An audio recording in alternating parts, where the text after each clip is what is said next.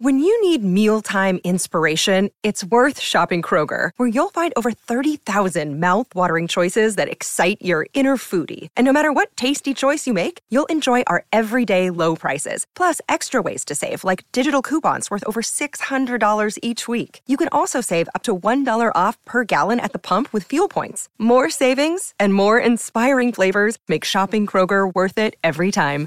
Kroger, fresh for everyone. Fuel restrictions apply. Hi, I'm Frank Lavallo, host of Novel Conversations. Before we start the show, we'd like to thank Visible Voice Books for sponsoring the Novel Conversations giveaway, which gives listeners a chance to win all eight classic novels featured in our fifth season. You can enter through our Novel Conversations Facebook page or tweet us at novel underscript converse, that's C O N V E R S, or head to our website blog, thefrontporchpeople.com backslash blog. Visible Voice Books is our local go to for delving into our favorite books in a relaxed, inviting environment. And if you're not here in Cleveland, Ohio, you can always support Visible Voice Books by shopping online at visiblevoicebooks.com. Visible Voice Books. Without literature, life is hell. All right, up next, Novel Conversations.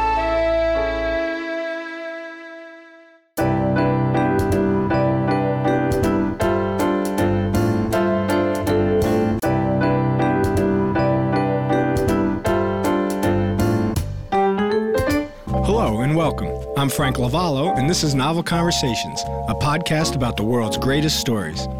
For each episode of Novel Conversations, I talk to two readers about one book, and together we summarize the story for you. We introduce you to the characters, we tell you what happens to them, and we read from the book along the way. So if you love hearing a good story, you're in the right place. This novel conversation is about White Fang by Jack London, and I'll be joined by our Novel Conversations readers, Elizabeth Flood and Phil Setnick. Elizabeth, Phil, hello. Hi, Frank. Hi, Frank. It's good to be here. Now, before we start our conversation, let me give a brief summary of the novel White Fang. White Fang was written by Jack London and published serially in Outing magazine from May to October in 1906. White Fang is the story of the wolf dog, White Fang, and his early life in the Yukon territories. It's also the story of the men in his life the bad owners, the indifferent owners, and finally the understanding owner who saves his life. How White Fang relates to his environment, other dogs, the wolves, and the men in his life, and how he learns the rules of the wild and the rules of men, eventually becoming a trusted and beloved pet, make up the bulk of our novel. Elizabeth, let's get started. The novel is called White Fang, but we don't really meet White Fang until almost about a quarter of the way into the novel. How does this novel really start? Two mushers are carrying what we find out to be a man in his coffin across the Yukon Territory, and it turns out they're delivering him to wherever he needs to be delivered. They've been out on the trail for a while. They're in trouble. They are being stalked by a pack of hungry wolves. Very hungry wolves. There's a famine in the land. Right.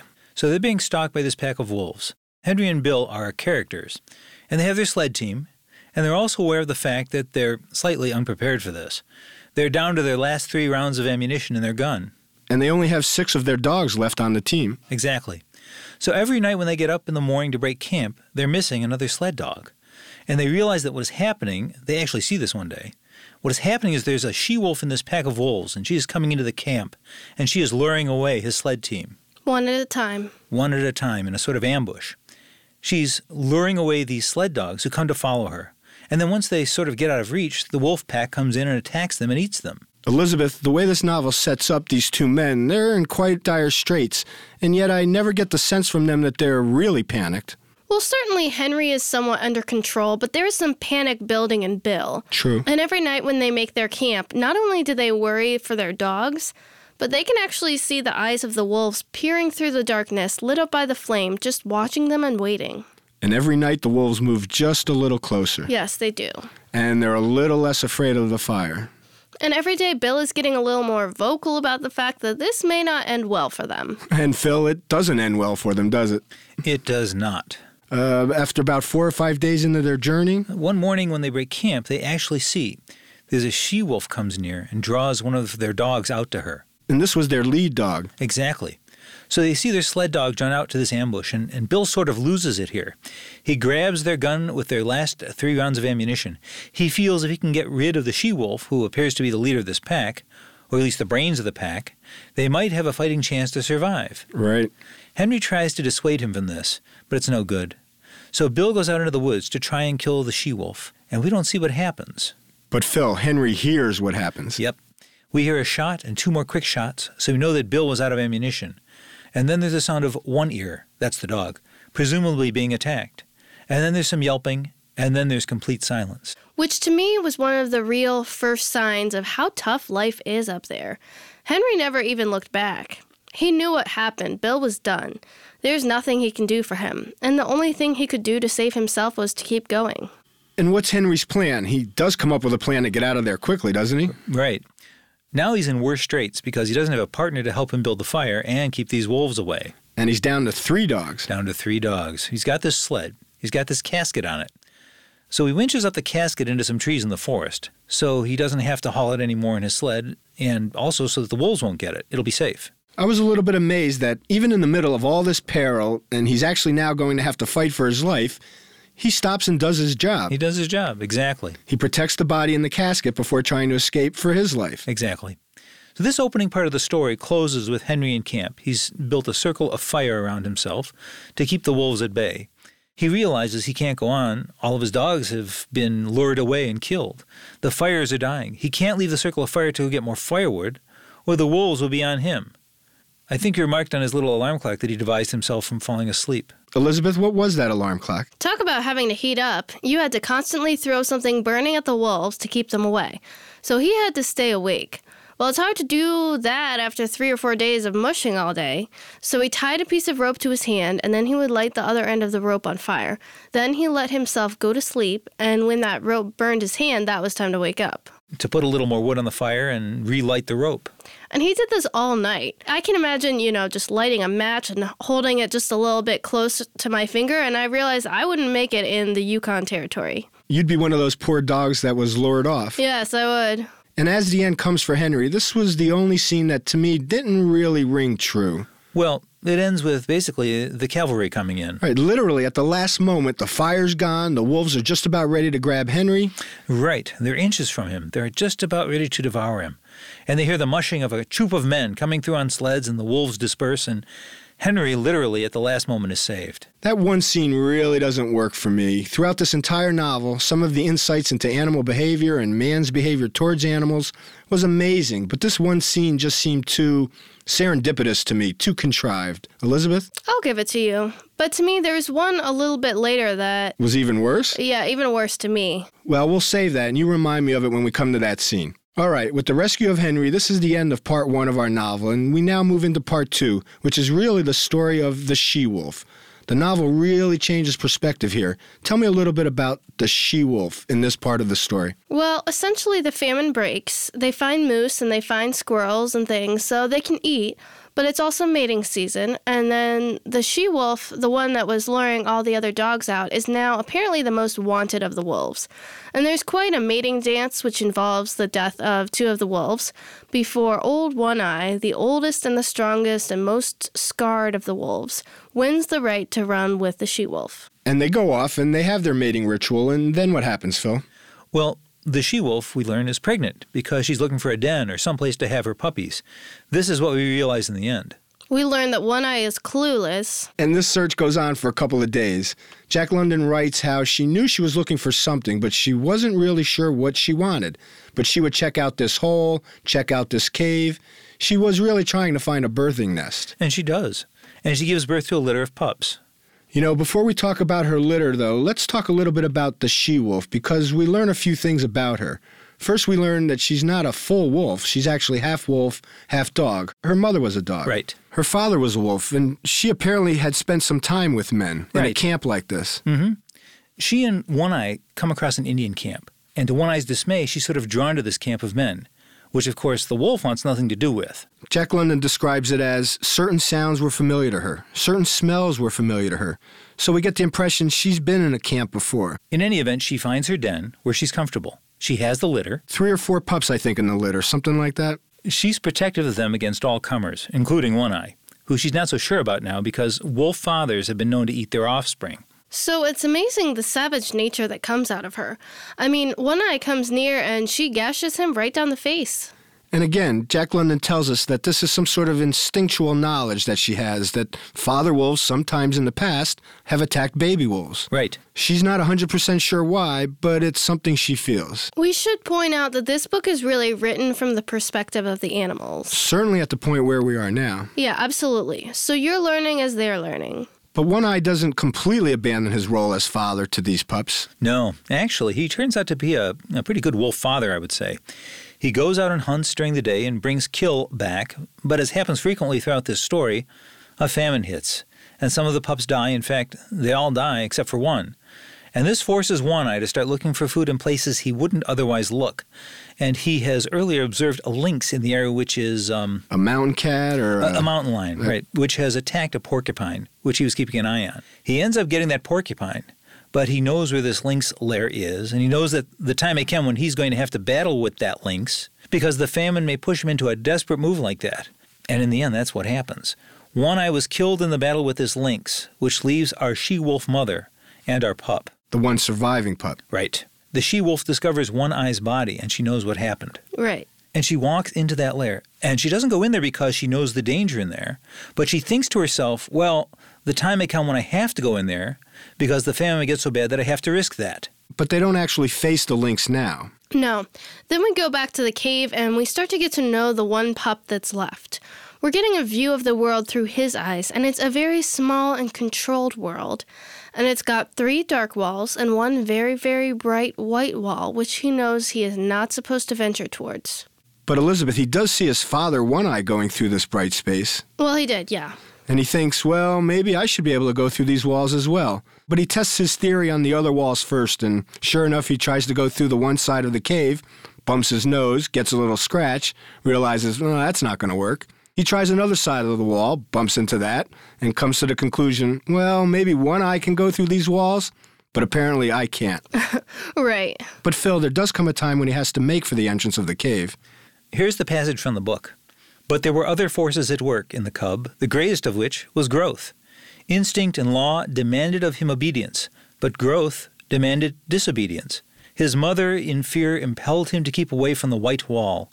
In the end, one day fear and obedience were swept away by the rush of life the cub straddled and sprawled toward the entrance. Then Phil, Elizabeth, once our wolf cub makes it out of his cave for the first time, he basically goes through what I call some Disney esque chapters where he learns to walk, he learns to run, his mother teaches him how to swim, he realizes that live things are good to eat, but sometimes if it's a big live thing, it can hurt you. And you feel like this is a joyful little creature. It's funny to know that this could grow up to be a man eating wolf. And that's really how part two of our novel ends, and we move right into part three. They meet a man. Certainly, She Wolf has met men before, but this is the first sighting that our pup has had of mankind. Phil? Right. The pup comes out of the cave one day and he's taking his usual route down to get a drink of water from the stream. And he smells something. And he comes upon a small camp of he doesn't know what. They're men. Before him, sitting silently on their haunches, were five live things, the like of which he had never seen before. It was his first glimpse of mankind. Yeah, what I think is amazing about that in the next paragraph, the cub doesn't know whether to run or to stay. It says, The cub had never seen man, yet the instinct concerning man was his. A great awe descended upon him, and then this next line, it was amazing to me. He was beaten down to movelessness by an overwhelming sense of his own weakness and littleness. Which is such a foreshadowing because these men are going to beat him to movelessness on multiple occasions. Right, here was a mastery and a power, something far and away beyond him, and he knows it. He knows it instinctively. Right, no other way to know it. But Elizabeth, let me ask you, he doesn't stay movelessness for long, does he? No, because he is spied by the men who turn out to be Indians. So one of the Indians walks over to him, and again, by instinct, he bares his teeth at him. And the Indians laugh at him, and they see his little teeth, and they say, Look, look at the white fangs. Finally, our pup has a name. But interestingly enough, the she wolf, we learn her name now as well. Well, we do, because White Fang gets into a little trouble right away. Right. As the Indian reaches down to pet White Fang, London writes, You experienced two great impulsions, to yield and to fight. The resulting action was a compromise. He did both. He yielded till the hand almost touched him. Then he fought, his teeth flashing in a snap that sank them into the hand. The next moment he received a clout alongside the head that knocked him over on his side. And it's the yelping and crying from White Fang that brings the mother, She Wolf. Right. She had heard the cry of her cub and was dashing to save him. And it's great because the cub knew what that cry was. And with the last long wail that had in it more of triumph than grief, he ceased his noise and waited for the coming of his mother, of his ferocious and indomitable mother. So the cub knows these things, whatever they are. They're in for it now because here's mom. And as she bounds into this little clearing to save her puppy, the cry went up from one of the men. Kiche was what he uttered. It was an exclamation of surprise. The cub felt his mother wilting at the sound. Kiche, the man cried again, this time with sharpness and authority. And then the cub saw his mother, the she wolf, the fearless one, crouching down till her belly touched the ground, whimpering, wagging her tail, making peace signs. Elizabeth, what's the story here? It turns out these are the Indians with whom she was born. Her parents were part of their dog pack, and she lived with them, and so they knew this to be their dog. She actually finds her prior owner, Gray Beaver, and so now Gray Beaver decides he's going to recapture his old pet Kiche, as well as her pup White Fang, and they're all going to go back to the Indian camp. Right. And they understand animal nature as well. They don't tie up White Fang. They know he's a pup and they know he's going to be wherever his mother is. So they tie up his mother, and in so doing, they get both animals at once, and they only have to tie up Kiche long enough to let the instinct of the wild die down in her and the domesticated dog instinct come back to her. Right. She now ignores the call of the wild in response to the call of man. Right. Okay, now I want to talk a little bit about White Fang's experiences in the Indian camp. But before we find out what happens to him at the camp and what happens to his mother and the rest of our story, let's take a quick break to talk about a wonderful podcast that I think you'll really enjoy hearing more about. It's the Professional Book Nerds Podcast. If you enjoy listening to novel conversations, I think you'll really enjoy this podcast too. The Professional Book Nerds podcast offers up book recommendations and interviews your favorite authors every Monday and Thursday. Both Jill Grunenwald and Adam Sockel have spent their careers in the book world and have an inside look on exciting books you're going to love. In addition to their twice a week episodes, each month they preview the best new books coming out you're sure to love. They're not just book nerds, they're professional book nerds. Visit professionalbooknerds.com and subscribe wherever you listen to podcasts, or check them out on our sister station, evergreenpodcast.com. All right, back to our discussion about the novel White Fang by Jack London. Elizabeth, before we took our break, we left our two main characters, Kiche the she wolf and White Fang our wolf pup. They had now entered into the camp of the Indians, and with Gray Beaver, who was the owner of Kiche, and of course now the owner of White Fang. Kiche appears to be somewhat okay with being back in this camp, and for White Fang, it's a learning experience. He's learning now the laws of man. In fact, Jack London writes it this way As his mother Kiche had rendered her allegiance to them at the first cry of her name, so he was beginning to render his allegiance. But things don't go very well for White Fang while he's in this camp, do they? Well, one dog, Lip Lip, decides that he's wanting to fight White Fang whenever he can. And as Lip Lip invariably won, he enjoyed it hugely. It became his chief delight in life, as it became White Fang's chief torment. But this is again where London starts to tell us about the strength of White Fang. The effect upon White Fang was not to cow him. In fact, he writes, yet a bad effect was produced. He became malignant, morose, his temper had been savage by birth, but it became more savage under this unending persecution. And the next line is The genial, playful, puppyish side of him found little expression, and we will almost never see that side of White Fang again. But Elizabeth, this persecution by Lip Lip is not the worst thing that happens to White Fang while he's in the camp. He's got another tragedy to survive. Gray Beaver owes a debt to Three Eagles, another Indian in camp, and to satisfy that debt, he trades away Kiche to Three Eagles, who's leaving on a trip.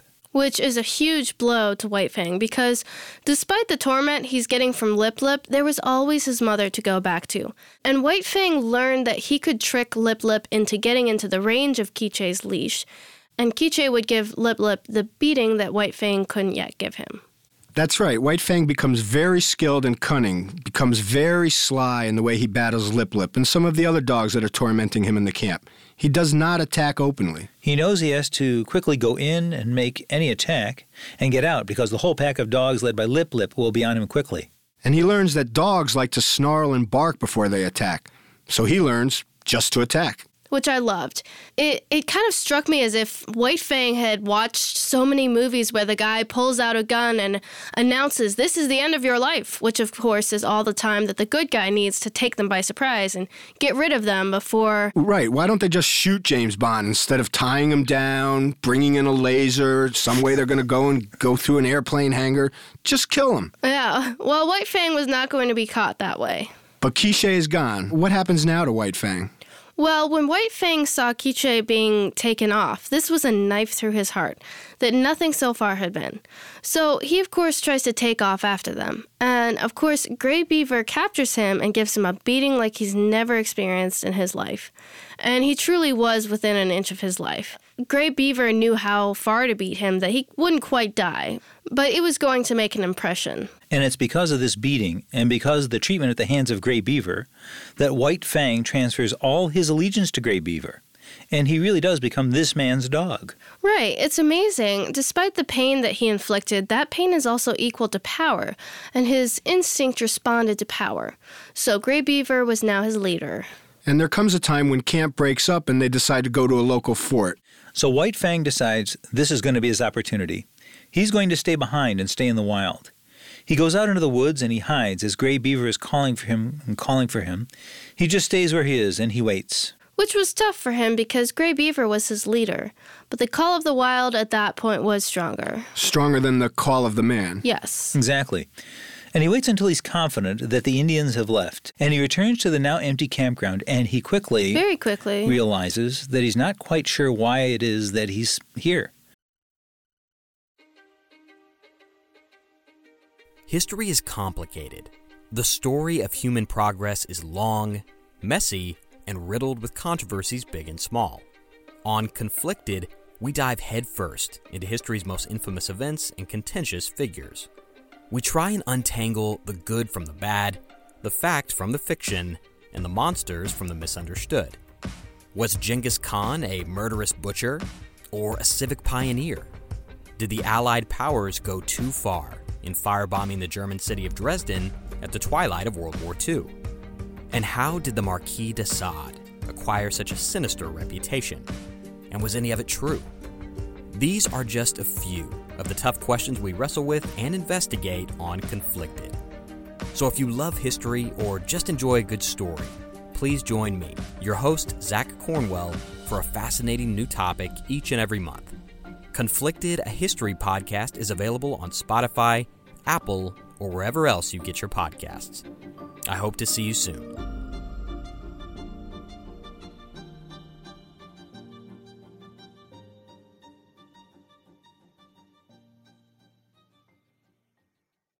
And he suddenly feels a sense of loneliness out here in the wild. It's a very poignant moment. He actually goes into the circle where Grey Beaver's teepee had once stood and lies down on that circle because the ground still has some of the scent from Grey Beaver and his family. It gets dark and cold and windy, and suddenly he realizes I'm really just a pup. I don't know what I'm doing out here. Maybe I can still find them. It was one thing when I had my mom out here with me, but now I'm on my own. And he runs for 30 hours straight. Ah, the endurance of a wolf. And he actually does find the camp again. But Grey Beaver's going to the local fort. He's got goods to trade. He's been hunting and collecting pelts all winter. He wants to go to the camp and trade his goods. This is when White Fang sees a white man for the first time. There are buildings, there's machinery, and he realizes that life is literally bigger, and the white man seems to be able to control it all. White Fang was terrified and very impressed by the teepees in the Indian camp when he first encountered them. These must be gods that can erect these huge things. And if you think a teepee is something, wait till you see a four story building in the town. Right. What is happening here is there's a steamboat that comes in and it's disgorging all these gold seekers. Right, this is the Yukon Gold Rush time. Exactly. So they're arriving with their dogs, but they're not treated as dogs. They're pampered pets. Exactly. So just as Grey Beaver's preying upon these novices who need his wares, White Fang is preying upon these dogs that come off the steamship, and he quickly gains a reputation in town as the fiercest fighting dog, And he's now actually called the Fighting Wolf. which is not good because it draws the attention of a man called Beauty Smith. Beauty Smith, what's he about? Beauty Smith is named Beauty, of course, because he is anything but. And he's a mean, horrible person. He wants to own this fighting wolf because he's a dog fighter, so he has to buy him from Grey Beaver.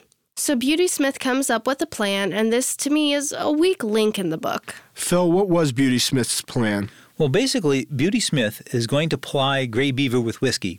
He just shows up one day with a jug of whiskey. It takes a few days to get all the money that he's made selling his pelts. He's spent now on whiskey. It seems a little improbable. Yeah, it just seems. But in any event, there's Beauty Smith with another jug for him and saying, I'll buy White Fang off you for. This last pint of whiskey. Mm. Here's a man, Gray Beaver, who knows how to deal with wolves, but he couldn't really deal with a wolf in man's clothing. Yeah, right. But it's not that simple for White Fang. His loyalties don't transfer with his business arrangement. It takes, I think, three times, and each time he's savagely beaten. And the third time, But by Beauty Smith, not by Gray Beaver. he realizes that Gray Beaver is not going to step in. He's not going to prevent this. And there is a sense that Beauty Smith will beat him till he's dead.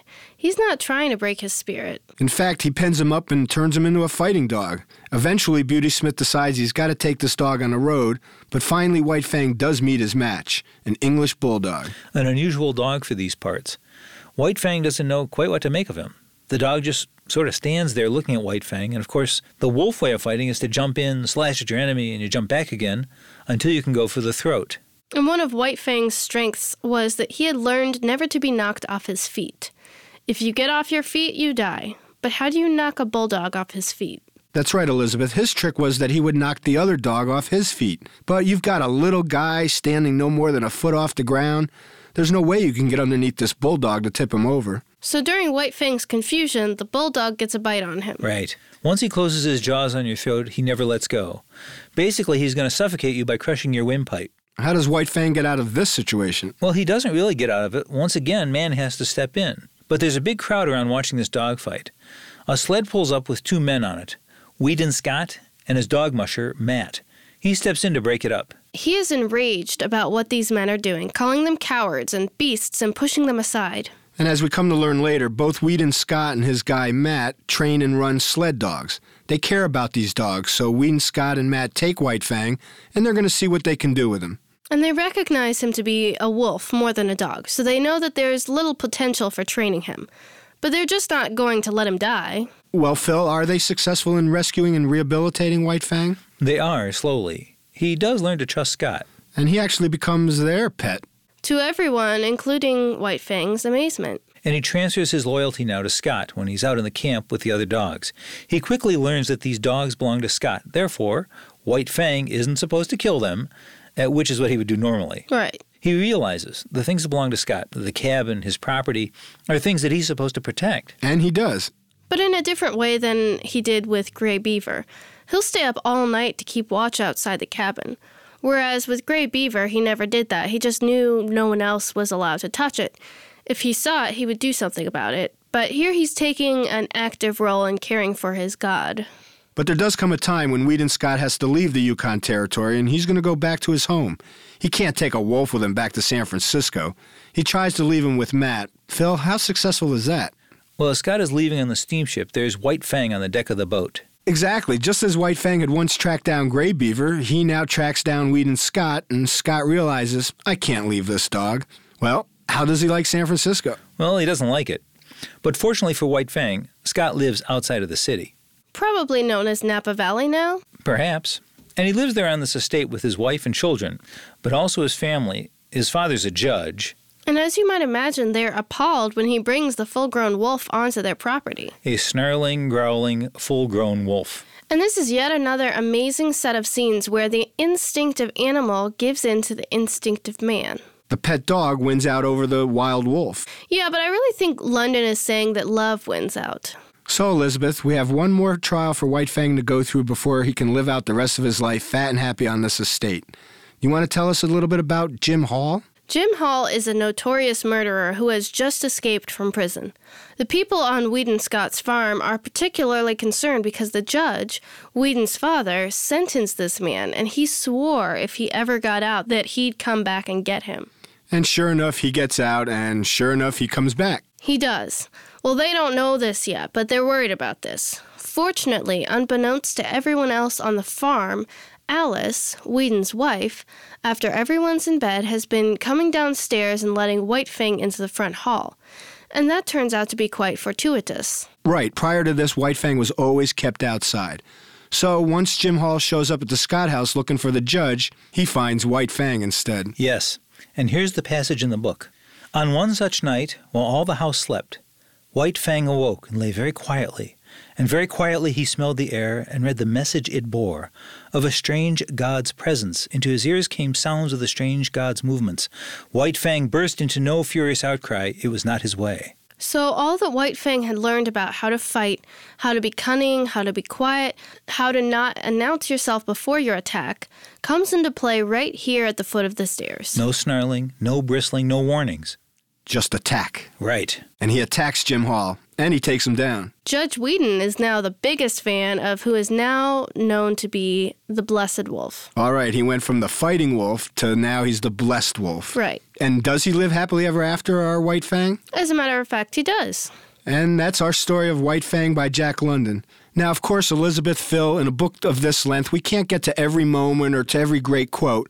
So now's your opportunity to give us a good quote or give us a moment that we haven't had a chance to touch upon. Phil? To me, it struck me as a great study on the law. White Fang is a very upright, noble, and a law abiding character in this book. What he wanted to do was find out what the law was in the wild, in camp, on his master's farm, so he could follow it. And he felt as long as he was following the law and being just, that justice would be meted out to him. Right. And that would give him some level of happiness if he was doing what was right. That meant he would be left alone, and that was good enough for him. It's funny to say this about a wolf, but he never makes a value judgment about the law. He just wants to know what the law is so he can follow the rules. Right. And what about for you, Elizabeth? Was there a moment or a line in here that you want to mention? All of that, and then you add on the constant battle between instincts and needs. If he followed his instincts all the time, he would have snarled, he would have growled, he would have bit man's hand when he wanted to, because this person had been mean to him. But those laws, contrary to his instinct, did produce some sort of peace. So he constantly had to battle that. And so do we. To me, when I first started reading this, I was thinking, well, this is going to be a man versus nature story. But it really changed, and what it became for me was about White Fang and his two natures. He had the wolf nature and he had the dog nature. And the wolf nature was the call of the wild, and the dog nature was the call of man. And he's torn. And the dog nature wins out for White Fang, and for me, that's what made this a very interesting novel to read. And it's hard not to add a religious aspect to it, in that, of course, the dog looks at man as gods. So, in his mind, these are all powerful, all knowing people. So there's some interesting parallels in there. Right. It makes me think what do we owe our gods? What do we owe our masters? And then what do our masters owe to us? Phil, Elizabeth, do you have another moment or passage you'd like to recount? We talked earlier about the lynx finding a porcupine, and then One Eye, who was White Fang's father, eventually finding the porcupine too. Well, it's a great story because the way the porcupine defends himself is to turn himself into a ball of quills. There is no soft underbelly. He keeps himself close and tight, and the animal knows this, and it's a waiting game. They have to sit and watch and figure out he's going to give up in 10 minutes, so I can wait. Or is this going to be four hours, and maybe I'm better off just going off? And the porcupine, once he's closed himself up, doesn't know if they're still there or not. So he's got to weigh that. And so London describes it like this Half an hour passed, an hour, and nothing happened. The ball of quills might have been a stone for all it moved. The lynx might have been frozen to marble, and old One Eye might have been dead. Yet all three animals were keyed to a tenseness of living that was almost painful. So if you were walking through the woods, it would all seem quiet and still, and absolutely nothing was happening. And yet there is a fierce battle going on. I thought that was great. I also thought it was a great moment. Phil, do you have another line or moment you want to share? Just a short passage. When the Indians have broken camp, and White Fang is deciding this is his chance to be free, and he's hid in the woods and he's waited till the Indians have left. And he comes back to the empty camp and he realizes that he's alone now. And he realized that he was hungry and he remembered pieces of meat and fish that had been thrown at him. Here was no meat, nothing but a threatening, inedible silence. His bondage had softened him, irresponsibility had weakened him. He had forgotten how to shift for himself. So here his freedom is only a couple hours old, and he was quickly going to decide that he had to get back to man. Very good. And actually, my passage has to do with the law. Here's the passage about White Fang learning the law. The aim of life was meat. Life itself was meat. Life lived on life. There were the eaters and the eaten. The law was eat or be eaten. He did not formulate the law in clear, set terms or moralize about it. He did not even think about the law. He merely lived the law without thinking about it at all. Oh, Frank, that really sums up the whole book. Thanks. You're welcome. And this is where we'll end our conversation today on Jack London's novel, White Fang. Elizabeth, Phil, I want to thank both of you for coming in and having this conversation with me. Thanks, Thank Frank. you. We enjoyed it. Yeah, we love being here. I appreciate both of you guys saying that and being here as well. You've been listening to Novel Conversations. Novel Conversations is a production of the Front Porch People. For more information about upcoming Novel Conversations, you can subscribe to the podcast on iTunes, Stitcher, or your favorite podcast app. Or go to our website at thefrontporchpeople.com. And if you like the podcast, don't forget to leave us a review. It really helps. A special thanks to producer Julie Fink, audio engineers Sean Ruhlhoffman, Eric Coltnow, and Dave Douglas, and executive producer Joan Andrews. We'd also like to thank our researchers, Patrick and Joan Andrews. And I'm your host, Frank Lavallo. Until next time, I hope you find yourself in a novel conversation. I'm Allison Holland, host of the Kennedy Dynasty podcast. Equipped with a microphone and a long term fascination of the Kennedy family, I am joined by an incredible cast of experts, friends, and guests to take you on a fun, relaxed, yet informative journey through history and pop culture. From book references to fashion to philanthropy to our modern expectations of the presidency itself, you'll see that there is so much more to Kennedy than just JFK or conspiracy theories. Join me for the Kennedy Dynasty podcast. This podcast was produced with the support of the Ohio Motion Picture Tax Credit and in partnership with the Ohio Development Services Agency.